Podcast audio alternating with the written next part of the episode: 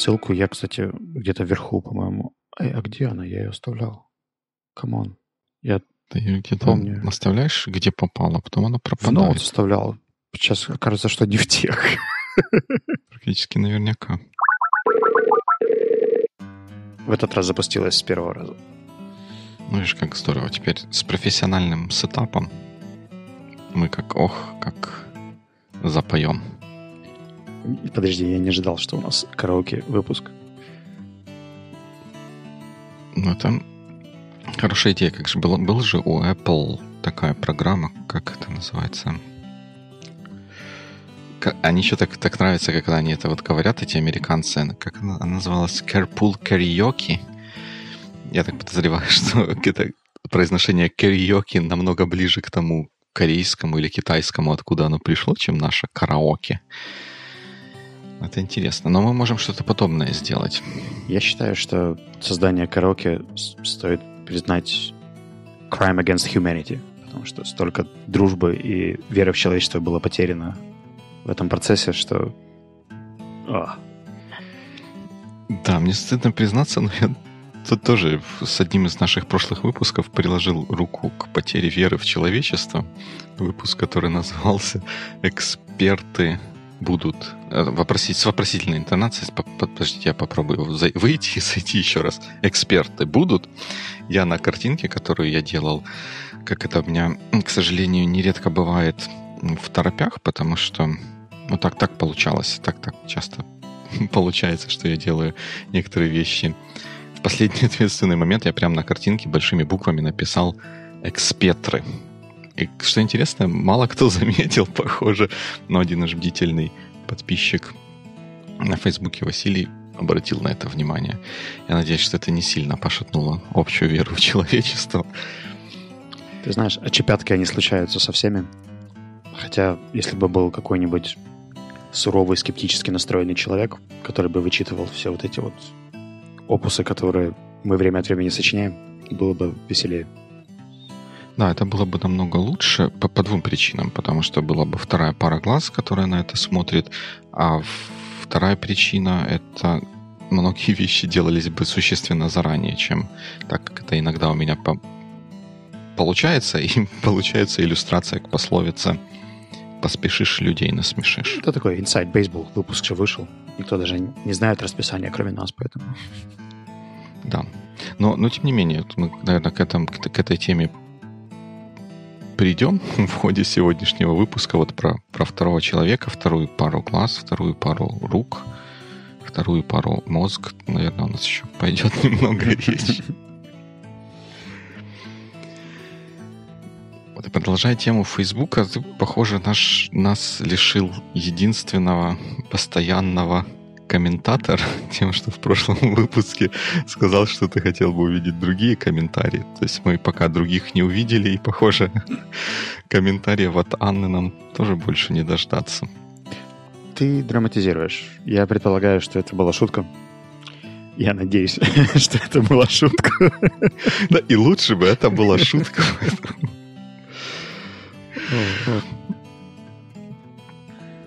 Да. Потому что будет потом как с караоке. Как?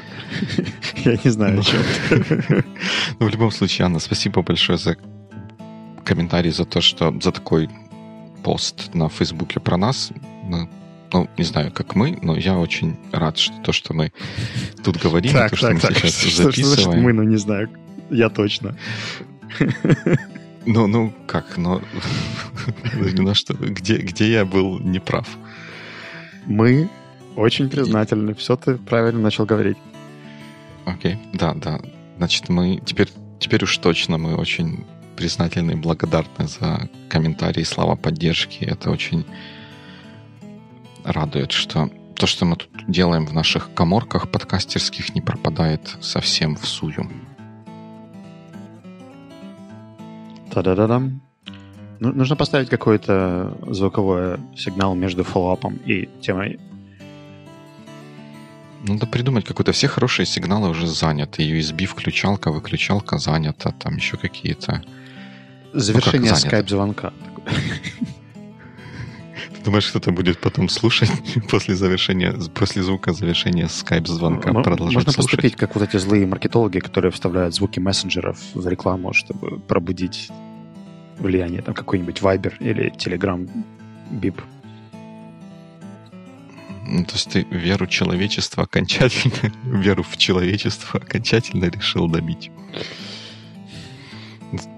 Ты будешь удивлен, на меня это вообще никакого впечатления, вот такие звуки. Я, я не видел такого в рекламах, но даже если я эти звуки где-то слышу, они на меня никакого впечатления не производят, потому что они у меня всегда отключены. Я даже не знаю, какие текущие звуки нотификации в этих замечательных программах. Ну, камон, ты даже не знаешь, как стучит Slack?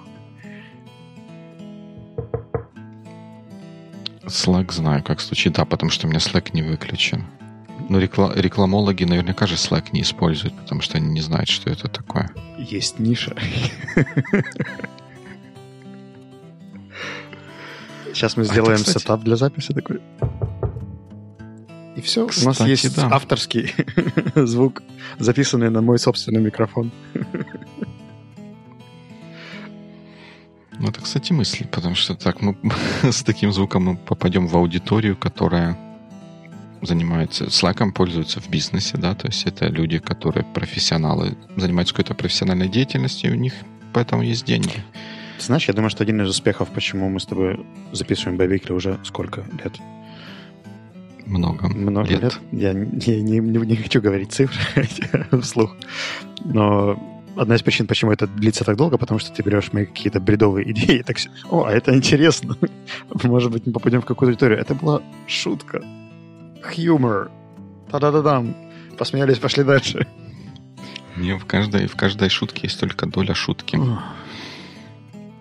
Ты, ты же читал Саймона Синека. Вот те люди, которые самолет запускали, братья Райт в Северной Каролине, над ними тоже смеялись и думали, что это шутка, что они с крыльями куда-то полетят. Они взяли и полетели. Теперь вон какая многомиллиардная индустрия.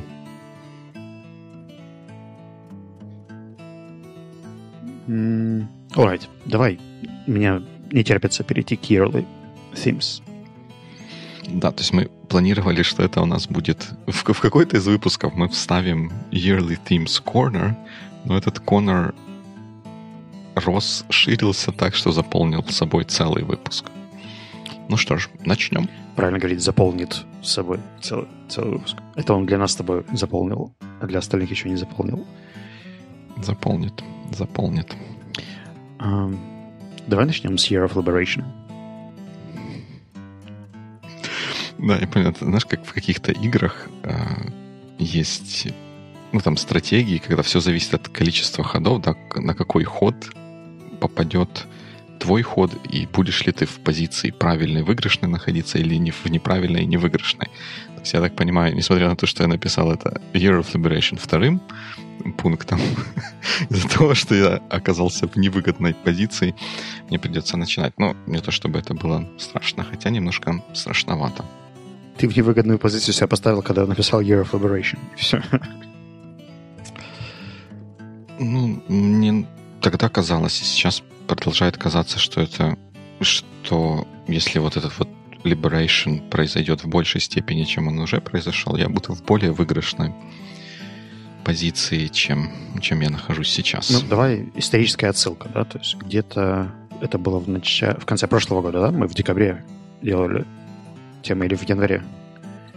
Мне кажется, мы это делали уже в этом году и как бы там даже не в конце января, а в начале февраля. Ну, в общем, где-то у нас был выпуск, в котором мы выбрали себе Yearly Theme, Дима выбрал Year of Liberation, и па-ба-ба-бам, внимание, ретроспектива, отчетность, Sync-up по Liberation. Mm-hmm. Liberation будет? Ну, Liberation, я надеюсь, что будет. Он должен произойти. Он, к сожалению... Ну, или не, не к сожалению, это же тема, мы же что рассказывали на Turning Points, что это не про сожаление, правильно? Это не, не цель, которую нужно достичь и которой можно промахнуться. Liberation еще не дошел до такой степени, до которой мне бы хотелось, чтобы он дошел, но шаги там я предпринимаю. В том числе вот то, что мы проводили Turning Points, это один один из элементов этого, этого liberation. Маленький шаг для гостей и огромный скачок для Year of Liberation. Ну, как-то, как-то так. Как-то так, что один из аспектов этого liberation стоит в том, чтобы поменять какую-то деятельность, которую мне приход...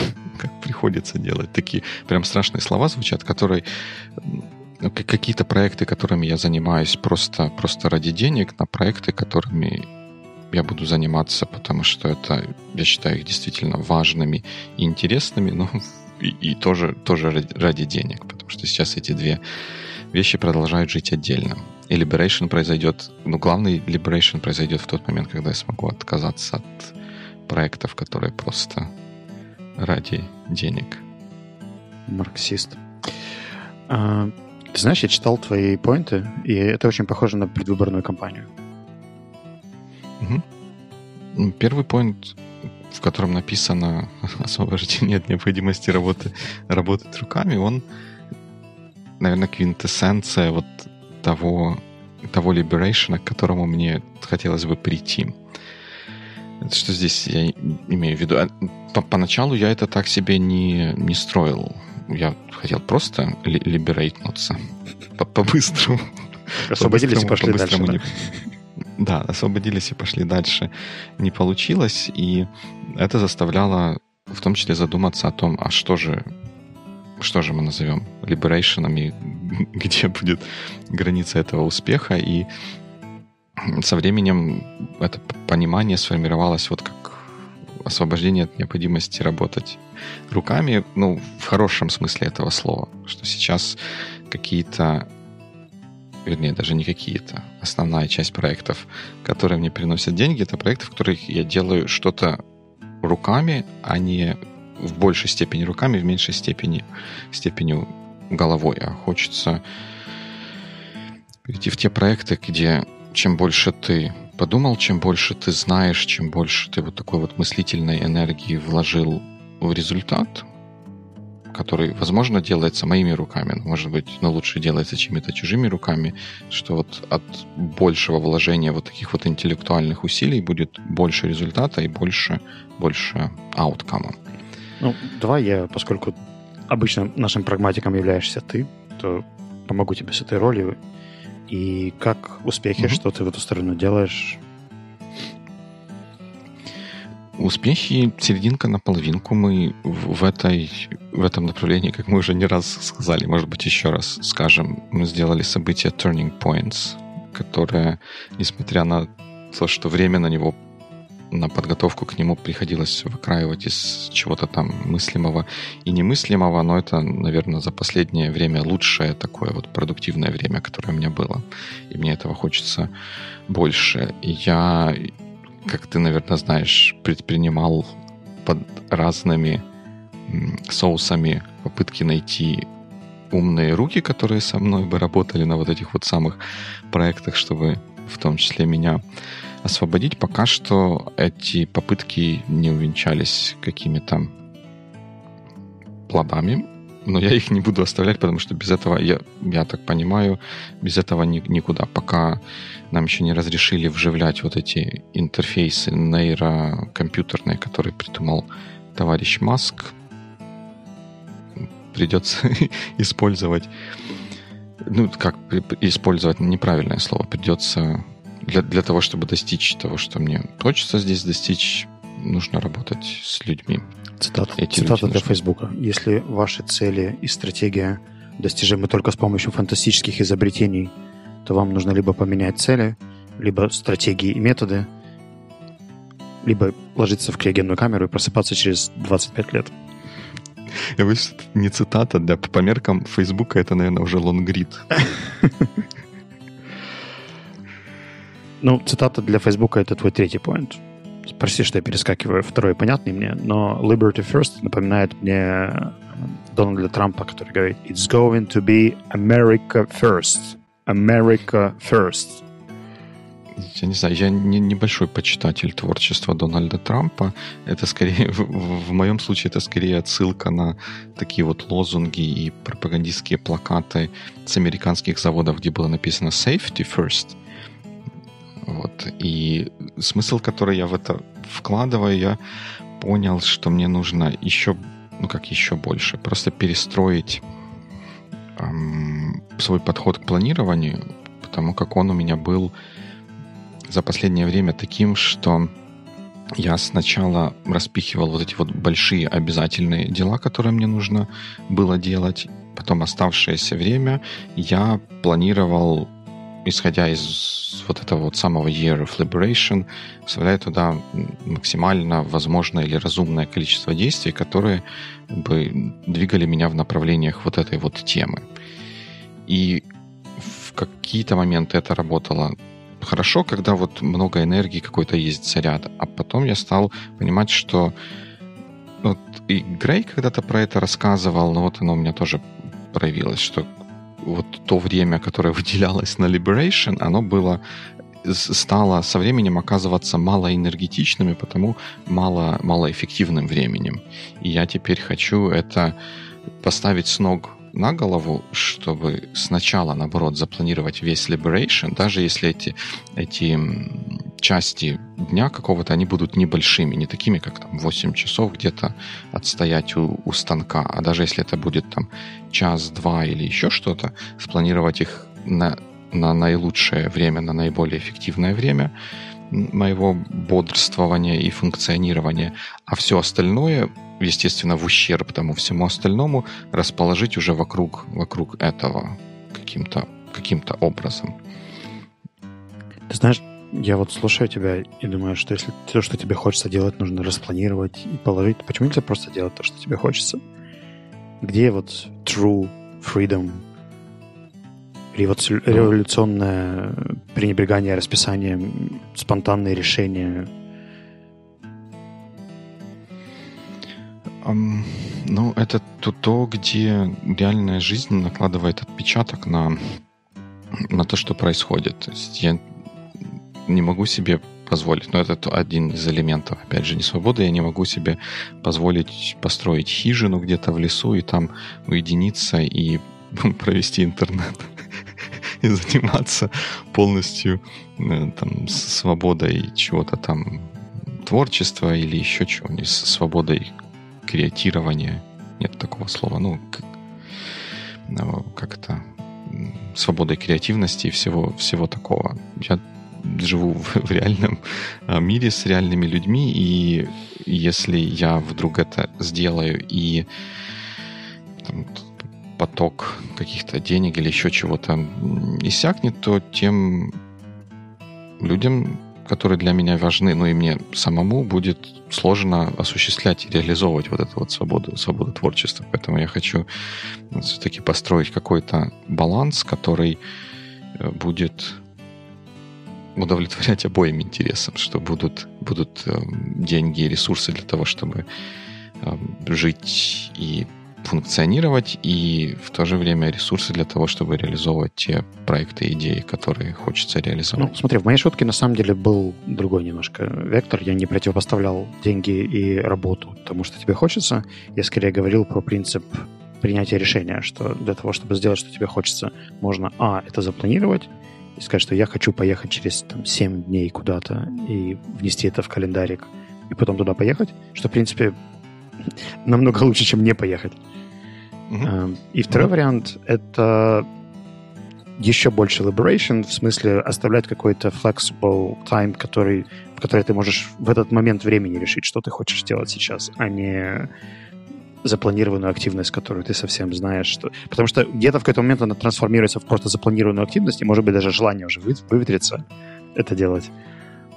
Из серии как пойти в кино, знаешь, это такое импульсное желание. Ты либо хочешь, либо не хочешь. А вот история из серии купить билет за три месяца, нужно быть большим фанатом, чтобы все еще хотеть этот фильм. А, не-не, ну тут вот мое планирование, оно как раз ближе к второй части того, что, что ты описывал. То есть я, у меня запланировано, что в такое-то время, в такой-то день я занимаюсь там, Liberation или проектами, связанными с Liberation. Но это не, не написано, там не записано, что м- в этот день я делаю вот раз, два, три чего-то. Это просто время выделено на этот проект, и в это время делается что-то, что наиболее важно или то, то, то что вот mm-hmm. on the top of the list для этого проекта или для этого направления, или для этого кусочка темы. А вот эта история с системным кофе, это тоже часть Liberation? Системный кофе это...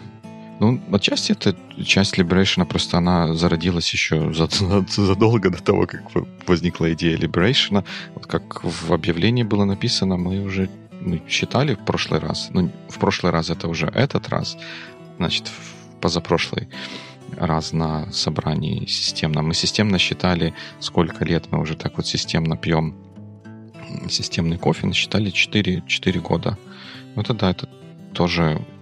как бы часть, часть, часть Liberation. Ну, это то, что то, то, что, собственно, является этим, этим Liberation. Возможность регулярно пообщаться с умными, интересными людьми на разные интересные темы и поспорить о том, о том, я не знаю, насколько насколько аутентичные или неаутентичные видео с, с посадки Аполлона одиннадцать. Давай так, у тебя есть системный кофе, у тебя есть Turning Points. Какие еще проекты у тебя связаны с Liberation? Sonar One угу. как проект. Ну и все, что, все, что с этим связано. Uh, RollApp. Тоже большой проект, который тоже часть Liberation. И есть что-то еще, что выпирается в то... Оно даже не оформлено еще в виде проекта или чего-то другого, это что-то, что упирается в отсутствие помощников или сотрудников. Как Сколько у тебя еще назвать? Таких стендбай инициатив? Ну, еще несколько есть. Десятков? Нет, ну, десятков. Не, наверное, если там сесть и попридумывать, десятков, десятков можно набрать, но каких-то таких, в которые я бы реально был готов вложить время и какие-то другие ресурсы, их, ну, то три-четыре, может. Я слушал выпуск то ли Cortex, то ли Hello Internet, я постоянно их путаю. Они обсуждали какого-то нового чиновника, который пришел в британский парламент и ввел стайл-гайд по тому, как нужно писать.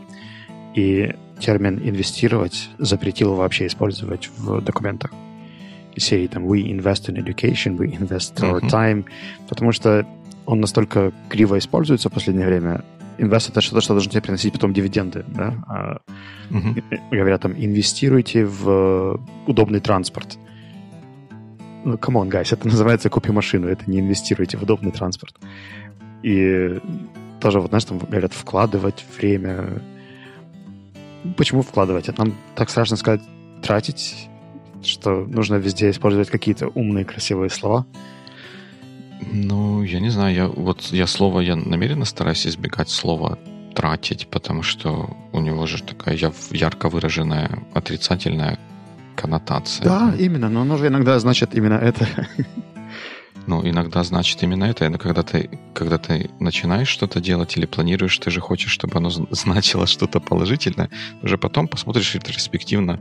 Ну, да, это время было потрачено впустую, я не получил того, чего ожидал от этой деятельности. Но перед началом хочется все-таки вложить время, естественный доступный нам ресурс во что-то, что принесет, ну, хоть какое-то Хоть, хоть что-то. Мне кажется, что это самообман. Потому что вот, например, чтение, да, то есть можно, конечно, красиво говорить, что я вкладываю время в саморазвитие и как-то это вуалировать, а можно сказать, что я там потратил семь часов на чтение. Это, может быть, принесет положительный эффект, а может быть, не принесет, я не знаю. Это не сколько инвестиций, сколько charity, наверное.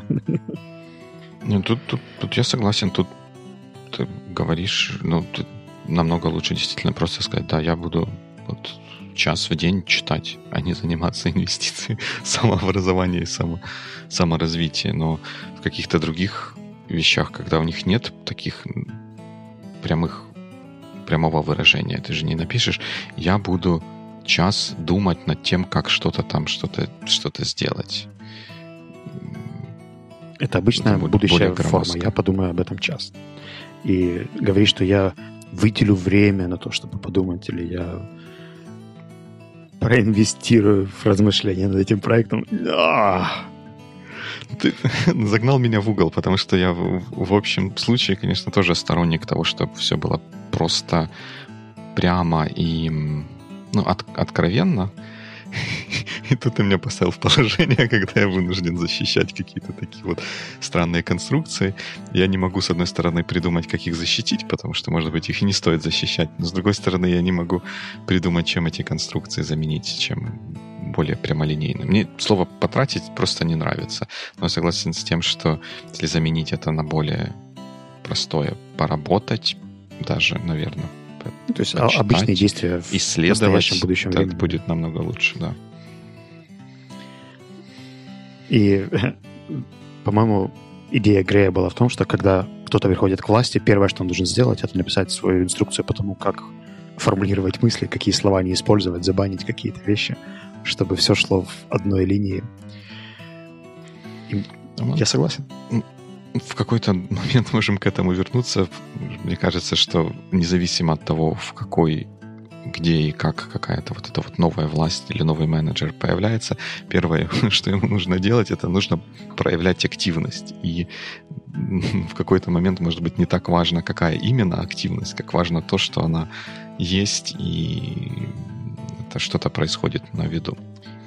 Я уже представляю, когда Sonar One станет крупнее, и я стану каким-нибудь редактором, и у меня появится номинальная власть. Держитесь, подкастеры. То есть мы там одной грамотой не отделаемся, да? Боюсь, что нет. Пока что и грамота — это тоже такое вег-обещание.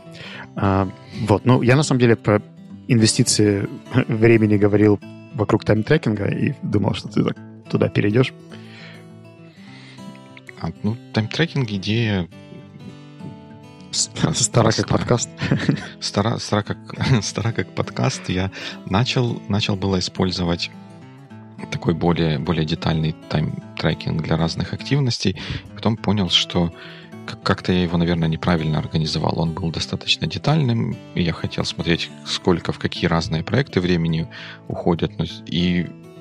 как-то это слишком много усилий занимало и давало слишком мало actionable информации. И я потом это забросил, а сейчас понял, что мне нужно к этому вернуться, но с другим соусом, использовать намного меньше категорий времени, на которые я это все делю, и все-таки трекать и установить кей пи ай по процентному соотношению нескольких важных категорий, типа того, Liberation, времени, work которые... и все остальное. И все остальное, да, по, по соотношению этих вещей. И вот добиваться изменения этого соотношения в нужную сторону. Mm-hmm. А чем пользуешься сейчас? А все тем же Тагглом. Я не знаю каких-то других софтов, которые... Я почему-то искренне саботирую таймтрекинг на лаптопе. У меня стоял и Toggl, да, а до этого еще был... Как называлось это приложение? Я даже не помню, как называлось. Rescue Time, точно, точно, крестик такой вверху у меня торчал. Крестик на времени стоял такой, да. Ну, не знаю, не знаю. Я просто последние полгода чуть меньше пользуюсь лаптопом, в принципе. Бывают дни, когда я вообще без него выхожу. Поэтому саботирую как могу. И рад, что у тебя получается. Ты, может быть, как-нибудь под это сделаем тоже небольшой corner и расскажешь, как на что у тебя выходит время. Да, ну давай я, может, в конце, в конце августа я время пособираю, mm-hmm. после того, как я переключился на эту новую схему. Посмотрим, что получится. Отчетно-выборное заседание устроим. Я вот иногда даже не знаю, что лучше, твои физические или математические шуточки, или вот эта вот канцелярщина. Я тоже не знаю. Но ты, наверное, в ходе своего Year of Mind ты смог разобраться о том, как работает мозг и откуда в моем мозгу возникают вот эти вот самые канцелярские ассоциации. Ты знаешь, у меня, мне кажется, что это, чем больше я в это все вникаю, тем дальше я от завершения. Но я твердо намерен эту тему закончить в конце года. То есть я, ну, скорее всего, буду делать рефлекторно какие-то шаги туда еще. И, возможно, какие-то вещи перейдут в привычку. И я их просто уже буду делать. Но они не будут частью контролируемой темы. Потому что сейчас интенсивность темы у меня как никогда высока, или это было вообще эгэгэй, насколько продуктивным, если сравнить, например, с медленным раскачиванием зимой, там, более-менее sustainable ростом лесной, то лето — это просто пик чего-то. Я прошел курс по медитации с Игорем Берхиным, по-моему, когда-то его шарил, записался в группу по созерцательным практикам к Илье Рябцеву. Мы раз в неделю созваниваемся и делаем какую-то практику вместе, обсуждаем, делимся какими-то наблюдениями вокруг. Это что-то вроде медитации, но там разные техники. Это любопытно. Мы, я не помню, мы давали ссылку на эту группу или нет.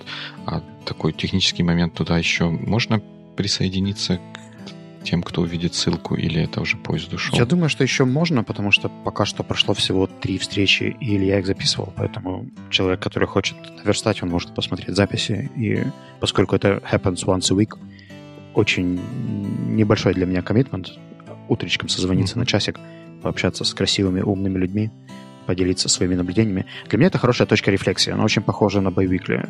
То есть э, я какие-то креативные и бизнес-идеи могу сохранить, принести сюда, или просто прийти, поныть и пожаловаться на какие-то истории. Э, и мне становится легче. И с практикой точно так же. Когда я сам делал медитации, и у меня не было возможности об этом с кем-то поговорить, это была одна история. Сейчас, когда есть небольшая группа, в которой есть инструктор, с которым можно поделиться своими наблюдениями, и он скажет, что это все, что с тобой все хорошо. Это в разы облегчает практику для меня. Это интересное наблюдение. Мне кажется, что для многих типов активностей, когда ты делаешь что-то сам, а потом переходишь к тому, чтобы делать это с группой единомышленников, ну, эффект усиливается значительно от такого изменения. Здорово. Помню, последнее из вещей, которые я помню, хотя моя память, конечно же, коротка, которую ты делал в этом направлении, это было связано с поэзией. И, по-моему, даже где-то тебя просил в English Tea рассказать про английскую поэзию, как ее понимать. А как, как эта часть развилась? Я учил стихи, и сейчас мой каунт уже на семи стихах, которые я выучил из десяти, которые хочу. Я обратил внимание на несколько вещей, что моя память работает очень любопытно. То есть э, я достаточно много читал про... О, как они называются? Mnemonic techniques. Э, техники запоминания, мнемонические техники. В общем, с тем, связано с тем, как работает память. И раньше это была теория или что-то связано с английскими словами. А когда я начал mm-hmm. учить более длинные кусочки текста, э, я прямо физически почувствовал, как это работает. Первый стих, который учил, был э, Пабло Неруда. Э, и там, по-моему, если не ошибаюсь, восемь четверостишей. Я, конечно, выбрал для старта отличный размер. Э, mm-hmm. Выучил его за день. Э, ушло на это примерно час двадцать, чтобы до конца доучить и быть способным это все рассказать. На следующий день выучил его еще раз, потому что утром вообще не мог вспомнить. Ну, то есть там первые три куплета еще ок, а остальное абсолютно смазалось. Mm-hmm. Через день мог вспомнить на... Получается, второй день нет, третий день да, четвертый день нет, пришлось учить заново. То есть я этот стих, по сути, учил еще раз на третий день. Uh-huh. И через неделю еще раз. Ну, в общем, сейчас он более-менее запомнился. И, кстати, видимо, что-то у меня поменялось, потому что в школе я не был таким удалым, как сейчас. Я делал себе на YouTube аудиозапись стиха. После того, как его выучил, делал рекординг, ставил картинку и на какое-то время оставлял его просто проигрываться в ютубчике. Сначала один, потом два. Теперь у меня есть плейлист из четырех уже треков с теми стихами, которые я mm-hmm. же себе прочитал. И получается, что вот этот аудиальный канал, он мне очень помогает не забывать. То есть учить я по нему не могу, но to keep in mind, например, утром проснуться, включить эти там, четыре минуты плейлиста, которые проиграют мне эти стихи в нужное время, я автоматически пока что-то там, не знаю, готовлю или собираюсь, повторяю вместе с аудиорекордингом эту штуку, и это намного легче, чем просто сесть и сфокусироваться и рассказать себе все четыре стиха подряд. Так что такой, оптимизировал немножко процесс повторений. Жалко, что еще не дозаписал остальные три, но я думаю, что к этому тоже придет. И мне кажется, что следующим моим экспериментом вокруг памяти это будет э, проза. То есть, насколько я могу запом- запомнить э, word by word какой-то кусочек прозы. Любопытно. А какой, какой эффект ты от этого ожидаешь? Или какой эффект ты уже увидел от таких экспериментов с памятью? Ну, во-первых, я блеснул стихом на встрече с одним предпринимателем на одном дискашн-клабе. Они такие, а вот там, мы смотрели фильм, а я такой, бамс, и четыре-четыре стиша из этого фильма стих. На меня все так посмотрели. Я говорю, да-да-да, вот такой я образованный. На самом деле нет, у меня это просто еще свежо, и я пока что это не забыл. Меня очень удивляет мой партнер Алексей Коваленко, который помнит стихи, вот прямо помнит, помнит, много помнит. И у него в этом плане память очень интересно работает. Мне это приходится делать серьезным усилием, и мне интересно, перейдет ли это когда-то в более automatic, или это нужно постоянно, так как в спорте, знаешь, keep in shape, что-то дозапоминать, доучивать. Мой, мой опыт с этим, у меня есть тоже несколько стихотворений, которые я учил еще давно-давно в школьные или околошкольные времена. В школьные, естественно, потому что заставляли, в послешкольные, потому что просто эти произведения нравились, но я их, некоторые из них помню до сих пор, и я думаю, что я их помню от того, что я иногда их просто про себя повторяю, когда там нечего делать или оно там что-то всплыло в памяти. Я этот стих проговариваю. Ты, ты его помнишь от начала до конца? Потому что я обычно помнил два-три-четыре стища из всего, и, и максимум половину. Ну, там, положа руку на сердце, это один, одно из таких произведений, оно из двух-четырех стишей состоит. А второе — это большая поэма «Медный всадник», которую, естественно, я всю не помню, но, по-моему, я до сих пор помню вот первую часть или первое вступление, которое достаточно большое.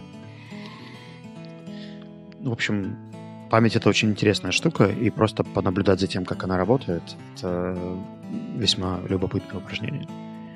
Потому что это, по сути, то, как я запоминаю и английские фразы, и какие-то новые вещи, как они со мной остаются или не остаются. Те же механизмы работают. Угу. Любопытно. При этом у меня есть... Ну, то есть это были победы, скорее, в Year of My Mind. Есть еще fail. Он касается утра. После каких-то поездок у меня напрочь сбилось, сбилось мое утреннее расписание. Я перестал просыпаться в фиксированное время и сейчас не следую тем рутинам, которые раньше полгода делал. И жутко по этому поводу сейчас переживаю. Ну, как переживаю, надо просто начать делать, но у меня сейчас грядет поездка в Одессу, потом через четыре дня во Львов, потом десять дней в Братиславе. Ну, в общем, с таким количеством traveling поддерживать совсем четко рутины не получалось и не получится. Поэтому, скорее всего, у меня будет vacation до сентября с этим всем. Но мне очень не нравится, как работает ум, потому что, например, первая вещь, которая сегодня утром у меня была, я потянулся посмотреть мессенджеры. Хотя раньше проверить мессенджеры было в конце списка, и это было скорее как reward за то, что ты сделал там небольшую растяжку, короткую медитацию, завтрак, душ, все вот эти вот истории, mm-hmm. а потом только social media check. Я намеренно от этого уходил, а сейчас где-то откис, расслабился, и это потихоньку crawls back to my life, что мне очень не нравится, и я не уверен, хочу ли я это сейчас прямо пресечь или немножко посмотреть на то, что со мной происходит, чтобы мне это еще больше не понравилось, и по возвращению из Словакии с большим энтузиазмом это все искоренить. Если, может быть, это связано с тем, что из- из-за изменения расписания важность взаимодействия с внешним миром выросла, и поэтому как-то и рука тянется сама. Получается, что когда я культивировал эти э, ритуалы, я в основном находился в одной и той же прогнозируемой среде. Это было дома, это было утро, это было фиксированный час-полтора времени, который можно было спокойно вложить в саморазвитие, потратить на какие-то вещи, которые мне кажутся полезными и нужными. Вот, но пока что я фейлю жутко и даже немножко на себя злюсь. Если эта злость станет перерастать во что-то токсичное, я думаю, что я прямо постараюсь в поездке что-то изменить, но если будет просто фоново, то понаблюдаю еще немножко.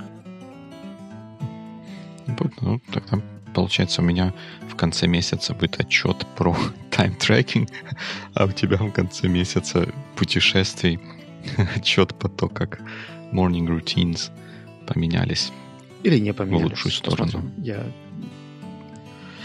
я все равно считаю, что в travel формате сложно от себя ожидать больше дисциплины, потому что слишком много факторов. Я буду путешествовать не сам, еду на академию, где будут э, дети и грузинская делегация, которая всегда влияет на меня алкоголем непредсказуемо. Я, я в Украине вообще практически не пью. То есть там, может быть, там раз в год или два раза в год. Но каждый раз, когда я встречаюсь с э, своими коллегами-дебатерами из Грузии, это всегда заканчивается какими-то... Ну ты что, это, это же моего дедушки. И... А потом эту часовню тоже я сломал, да? Да, да, да. Так что we'll see. Mm. Еще из таких success stories я прочитал три книги вокруг эмоционального интеллекта. Это классическую книгу Голмана «Эмоциональный интеллект». Он, по идее, создатель этого термина, как некоторые говорят. Читал на украинском. Очень занудная книжка, никому не советую. Она скорее важна как матчасть, чтобы примерно что-то понимать, но, блин, практических инструментов минус семь нашел. Вторая — это был сборник статей от Гарвард Бизнес Ревью, который так и назывался «Эмоциональный интеллект», и каждая вторая статья там тоже была в соавторстве с Голманом. И, по сути, была выжимкой, да, каких-то историй. Там было пару неплохих наблюдений, но они скорее не про мой ум, а про то, что я делаю там в каких-то других бизнес-проектах, но хотя бы это было уже полезнее. Я не знаю, есть ли у него автор.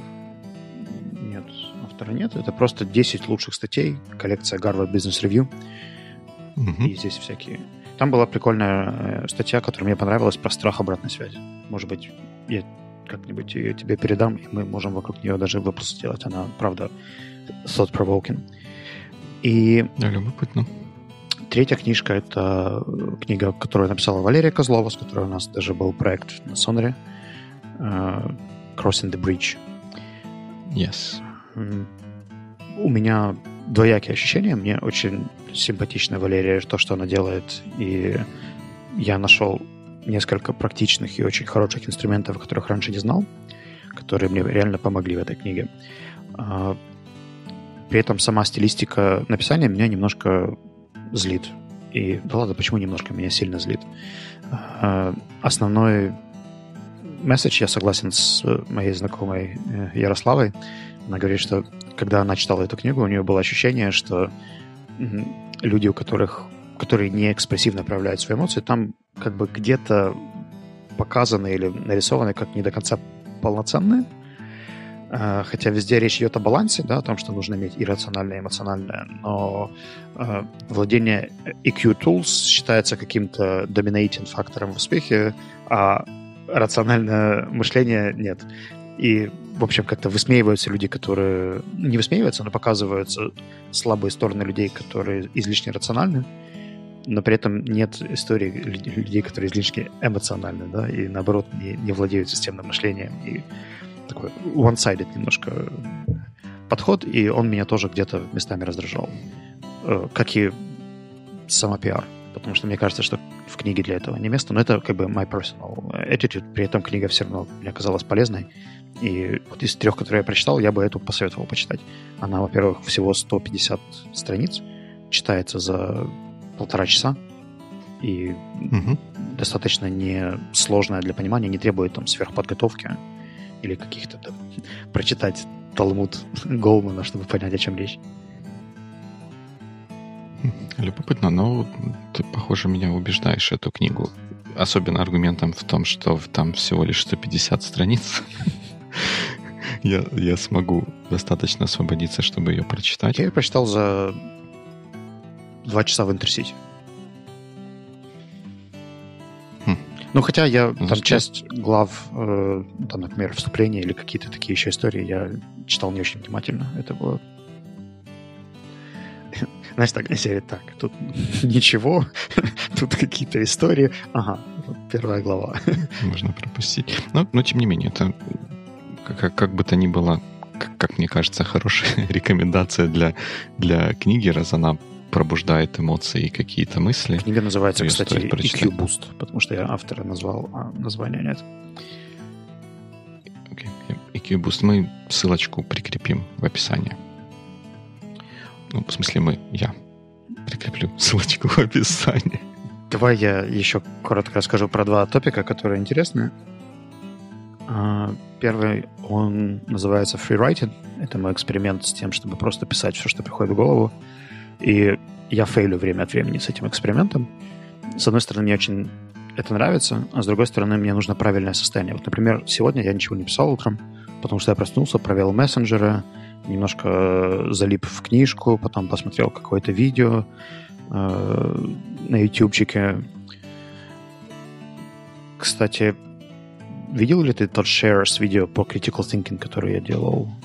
Mm-hmm. Ребята делали практикум по критическому мышлению и аргументации.